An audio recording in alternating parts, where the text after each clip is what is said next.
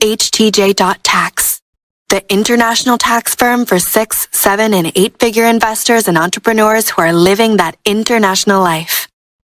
Are you ready? Within a year, do, do losses in a foreign-owned company, such as lease payments or building costs, etc., offset capital gains in equities or American real estate? So, right. So when you have different buckets or different categories of income, it's it's not automatic that you can offset one against the other. So if you have, uh, you know, an ordinary loss you can't necessarily offset that against a capital gain, for example. So does loss.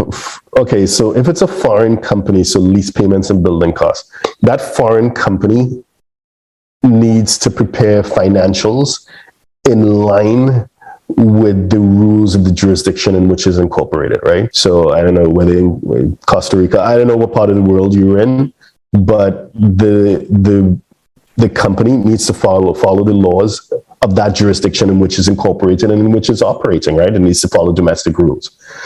Now, and those domestic rules would say what is allowable, what can be deducted from revenue.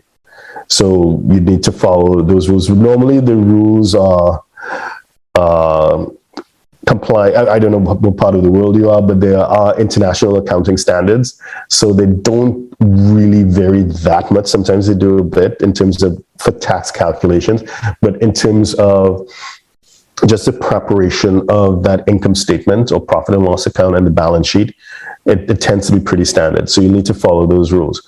Now, in terms of the US tax consequences of it, I'm assuming that you are a US person, then it's it can get complicated, of course, but it you are taxed to the extent that you receive a distribution from that company, whether it be in the form of a salary or consulting fee or dividends, then that is reported in your returns and you pay tax. Now, there are some deemed distribution rules depending on the nature of your company. You, you may trigger something called the PFIC rules, passive foreign investment company rules. You may trigger the GILTI rules, global intangible low tax income tax. You may trigger Subpart F.